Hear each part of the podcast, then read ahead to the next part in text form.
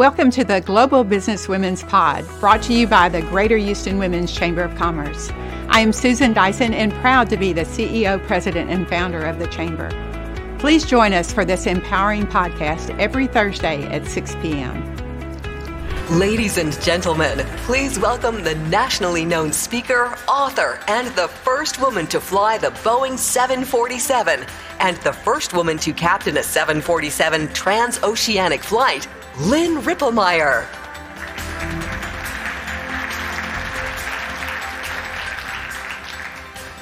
Thank you. Thanks for the introduction, the invitation to be here, and I think there's a certain trend going on here of commonality with the women in this room, definitely the ones that I've been um, listening to. I'm going to try to cram uh, 50 years into uh, 20 minutes, and they say the easiest uh, picture's worth a thousand words. So I'm going to take you through a scrapbook of some photographs that'll tell my story. I grew up in southern Illinois on a farm. Um, there were no women airline pilots. Uh, we would, would have um, airplanes go overhead, and they said that it was flying the pipeline, and we would wave at them, and they'd rock their wings. And I'd comment how cool that would be to be able to see the world from up there, and heard, uh, "You're a girl. There are no girls don't fly airplanes." Okay, I figured there must be some good reason for that. And the closest I could get to seeing what the world looked like was to ride my horse Lucky up to the top of the bluff where we lived and see what it looked like from up there. These beautiful fields of green and gold stitched together with railroad tracks and creeks. And imagine that that horse had wings like Pegasus, and I could see what that would look like. And when I would mention, yeah, but uh, well, what you can do, you can be a teacher or a nurse. Those are my two choices. I didn't like blood, so I thought I'd be a teacher. I did have an educational scholarship to University of Illinois, so I went there to teach, and my first job was, or actually student teaching, was at Wicker Park Junior High, inner city Chicago. Sure, jump right into the deep end, Lynn. Um, really wanted to teach those kids to love to learn to read. All the principal wanted me to do was keep them quiet. Uh, didn't get along with the principal. Loved the kids. Principal not so much. Didn't last. Didn't lead to a job. So I went with a girlfriend who wanted. a girlfriend asked me to go with her to uh, interview for a, to be a TWA flight, uh, flight attendant or stewardess then. And I said, sure, I can help you do that. So I rode with her. Well, it turns out the interviewer was her mom's best friend. So she got hired but didn't want to move to New York by herself.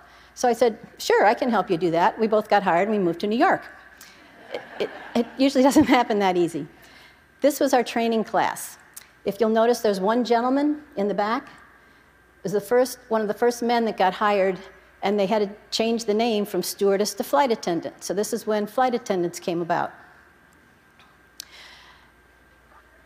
Um, my uniforms are, also tell a little bit about the society at that time. We started out with hot pants and go-go boots. Uh, went to um, safari outfit, and then finally a little bit to the more military look. That top picture is the um, circular stairs that go up to the cockpit of a 747. So that 747, um, TWA had just gotten the 747s. It had just come online. Of course, it was the favorite airplane for the pilots, so the most senior pilots were flying it.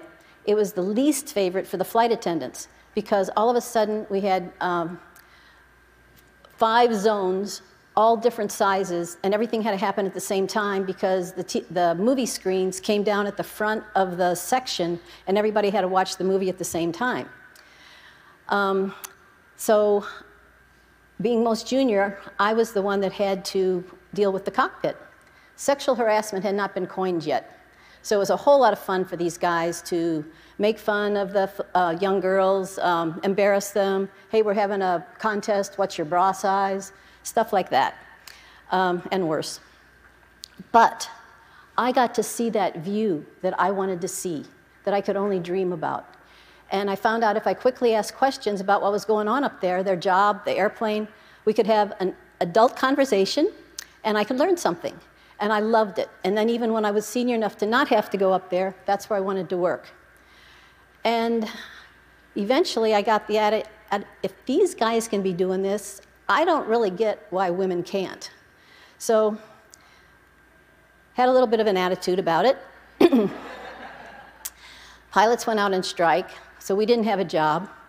Um, so I'm in New Jersey. We found out this cute little beach house that we had didn't have, winter, didn't have a, a furnace. And my fl- flight attendant roommate, who had worked for Delta, also had a job on a boat. And so she's down in Antigua, gives a call, says, Hey, we need some help. Can you come help us? Sure, I can do that. So I go down to help her on the boat. The gentleman next to us, uh, um, in a boat by himself, he's from Vermont, from Lake Champlain. When the strike's over, he's trying to take his boat back to Lake Champlain and gets about as far as Poughkeepsie, where the Hudson River starts, and they have locks that you have to get through. He needed help getting through those locks and said, Can you help me with this? You know, get the. Sure, I can do that. so I helped him get the boat through the locks, and we end up in Lake Champlain. And I feel like I've been dropped in the middle of a novel. These people own their own islands. He was a, a congressman for Vermont. He's the reason that there are no billboards in Vermont. He and his girlfriend invited me to stay with them, and pretty soon all the neighbors from the neighboring islands are coming in to say hi in their boats or their seaplanes. So Don and Bill from the next island over flying in this seaplane, and while they're catching up, I'm looking in the cockpit and, under, and recognize a few of the instruments. So I know two airplanes at this point, a 747 and a Piper Cub but there are some similarities. And I, so I'm showing interest, and the gentleman says, Hey, do you want to go up for a flight? Yeah. And he, he says, Yeah, my wife and I are instructors, but we, um, we need a student. I, I can help you out with that. So he takes us up, which was more of a, for, I find out later he would, he enjoyed taking young girls up for more of a fright than a flight. So we were doing stalls and spins that you should not do in a seaplane, but I was still smiling when we came back. So I spent one of the best summers of my life getting to fly this little seaplane. And Dawn, his wife, gave me the ground school out of the private pilot handbook so that I, if I ever did want to take the written test, I could. But there was no reason to get a license. There were no female pilots. It was, but it was a wonderful hobby. And um, from there, um, I'm on one of my flights and uh, serving the first class um, meals, and a young man is reading that private pilot handbook. I said, Hey, I'm reading that too. And he goes, Really?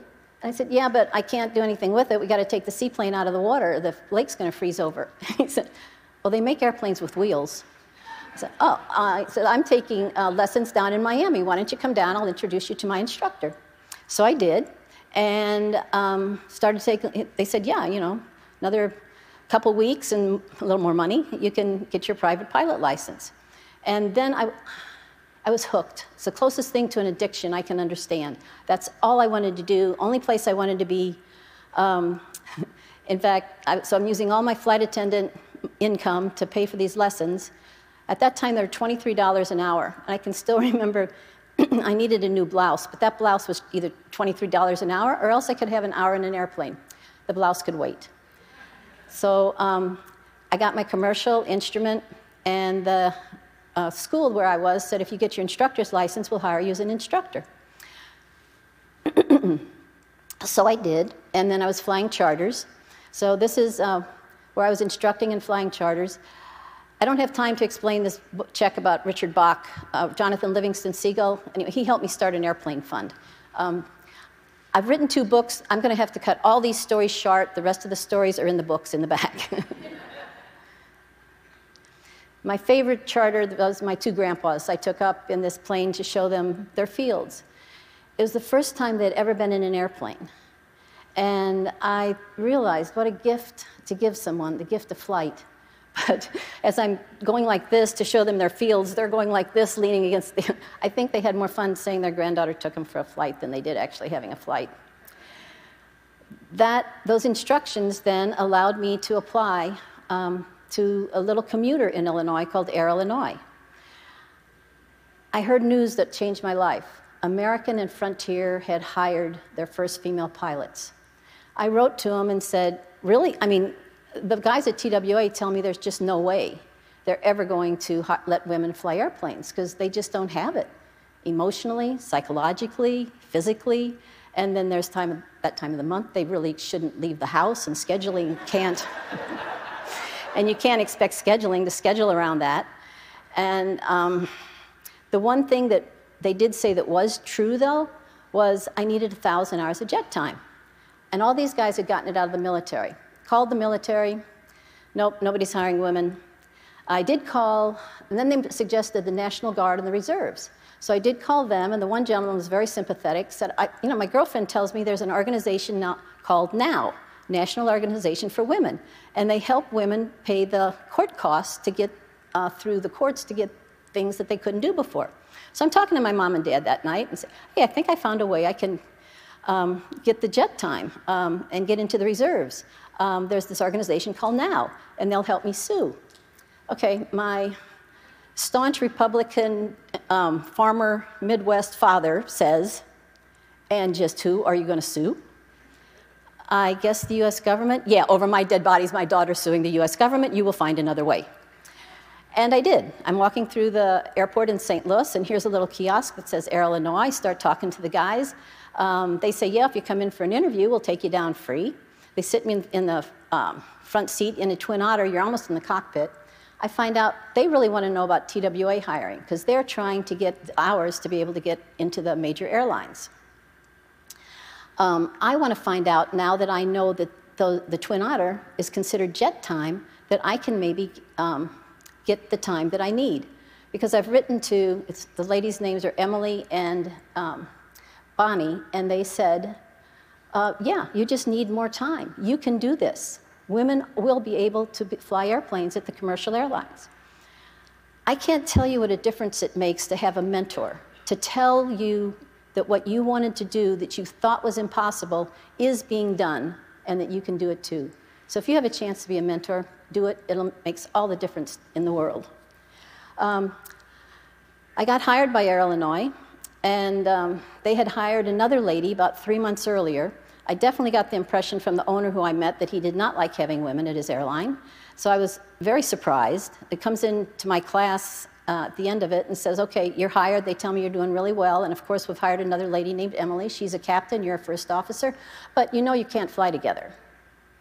I, I, they tell me I don't keep my emotions off my face real well. And so I guess I'm looking, why? He says, Well, we're going to have to have a man up there in case anything goes wrong, right? And we don't want to be scaring away our passengers, do we? No, sir. So Emily and I didn't get to fly together. There's only 20 pilots. It had to be a scheduling nightmare to make sure we didn't fly together. But one dark and stormy afternoon in December 1977, nobody else could get to the airport. Emily and I could. Um, nobody died. Nobody got refused to get on the airplane. So they let us fly together for the next until I had my um, uh, the time that I needed, and I went back to TWA. That was the first all-female crew in history. So we got to do that. Um, years later, in 2019, in fact, uh, one of the organizations I belong to said the uh, PBS Ann Curry is looking for stories about people that meant something to each other a long time ago and don't know what happened. And I didn't know what had happened to Emily, so I submitted my story. They chose it, and we got to have a PBS special called We'll Meet Again with Ann Curry and I got to, find, I got to meet Emily. I got to find Emily again. The time with uh, Air Illinois did allow me to apply to all the major airlines. There was an airline called Ozark out of St. Louis that, was, that I wanted because it was close. They told me I was too short to fly airplanes. American said the same thing. I was told I could sue, but I didn't think that was a good way to start a career. Um, TWA, the guys at TWA, I think to prove that I was too short, had put me in the simulator and then found out I wasn't. So I knew I could, I could do the whole job. Um, so I got hired at TWA as a flight 727 flight engineer. A flight engineer is the third person in the cockpit. They used to make airplanes that needed three people. Um, and you sit at the panel in control of all the, um, the uh, systems. They fortunately hired three of us and uh, they, we needed that because we needed support. That lasted a year. I got furloughed. Um, I found out there was a cargo company um, hiring. Actually, I wanted my boyfriend I, to come up and interview. While he's interviewing, I'm talking to the secretary. She finds out I'm also a pilot. She starts taking notes, takes it into the chief pilot, and he says, How would you like to be the first woman to fly 747? And I say, I don't think women can do that. because the TWA guys had convinced me that this was just a publicity stunt. There's no way they're actually going to let the woman go from, the, from that panel to behind the controls, and there's no way that she, they're ever going to be able to be a captain because no man in his right mind is going to take lesson orders from a woman, and now you got a, a safety issue. But this nice man, this wonderful chief, uh, chief pilot, Captain Hirschberg, said, uh, why? And I said, well, the TWA pilots tell me, you know, I don't have the strength if in case engines go out on one side to keep going straight. He goes, girl, it's hydraulics. I'll show you. And he did. And he made sure that I had the confidence in me in that airplane that he had. And I got to be the first woman to fly a 747. Thank you again. Thank you. Um, my uniform in that picture is now in the Smithsonian, and I got to be a answer on Jeopardy? yeah, no kidding. That's when, that's when you know you've made it. Again, uh, furlough. It's not a stable industry. Uh, Seaboard became Flying Tigers. Um, I got furloughed, but I was able to take my experience now to an airline called People Express, where I was a first officer on a 737 for a, and that for a year, and then got to be a 737 captain. And um, another gal and I got to fly together as uh, co captains. And then we got my favorite airplane, the 747. And I got to fly captain now as a 747 on a flight over to London. Um, out of, in the States, we were kind of used to this. London, it was huge news. I was on um, newspapers, uh, pictures, photographers, everybody was showing up to um, want to talk to me.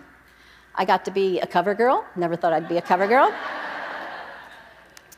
I got to meet Princess Anne, uh, the lady there. Um, the, it was a charity ball, and they, had, they were honoring a lot of the women from England who, had, who um, had been in the Olympics, and they made a special category for aviation and uh, first time for an American.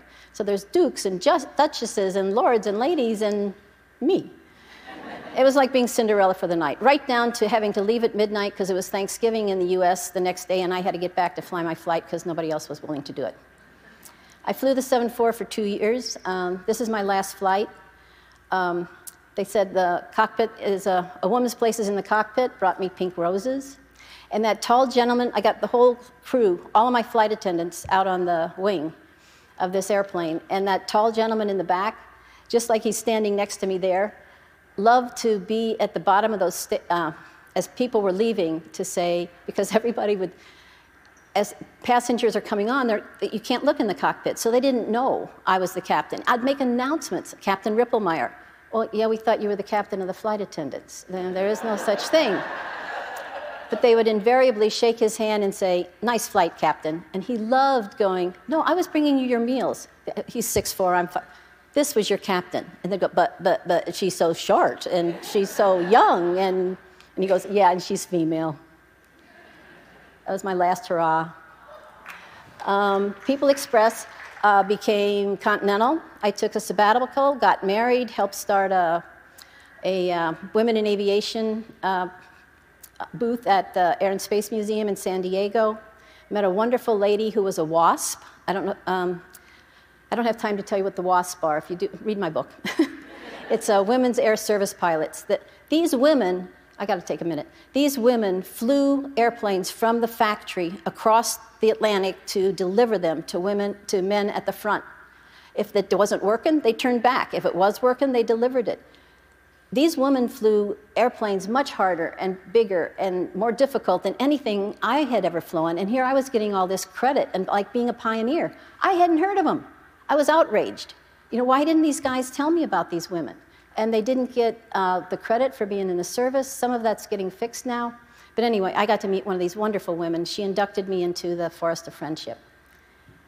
Um, I got divorced, moved my two children to Houston. Uh, the one flight I could fly that allowed me to be home every night was down to Tegucigalpa, Honduras. And Uh, the first time I said that's what I was going to fly, the chief pilot calls me in and says, What do you think you're doing? That's the most dangerous airport we got. In fact, I think it's the most dangerous airport in the world. And I'm not, I don't have any instructors right now. What are you trying to pull? And I said, It matches my kid's school schedule. I can drop them off, fly to Tegucigalpa, and be back in time to pick them up. So that's what we did for 12 years until that three year old turned 15. This is the flight into Tegucigalpa, Honduras. It is a challenging airport. We always had missionaries on board, and uh, I was able to bring things down to the people that they were trying to help because they'd say, you know, we need these things. And again, I said, sure, I can do that. So we started bringing uh, items in. A lot of people from my church started coming and helping me out. Then we found an island off the north coast called Roatan. Oh, I'm sorry. Um, so we helped out this island in Roatan, and then I retired off of the 787, the Dreamliner. People still needed things in Roatan. Uh, we found a clinic that they couldn't open because they didn't have the money to pay the electric bill. But now that I was retired, I didn't have the money to be able to donate like I used to. So I'm having lunch with some friends telling them, you know, I can't be doing this. And they said, sure you can. You just start a nonprofit. So we got together and started a nonprofit called Roatan Support Effort. With, if you're a little liberal with the words, it spells rose. There's the island of uh, Roatan. That's what it looks like. Beautiful place, but man, the, the extremes of poverty, the have and the have not. So we're trying to bring in and help. These are some of the kinds of supplies we have. Um, some ladies that across the street go to a church that have a sewing circle, so they make um, teddy bears and blankets. I'm going to flash through these. Um, these are some of the teddy bears. Uh, the lady there is the head of the ad- administrator of the hospital. I couldn't pick one of these pictures, they were just too cute. So we take, um, and then we started making hygiene bags, filling bags with things that the people who showed up at the hospital needed to clean up.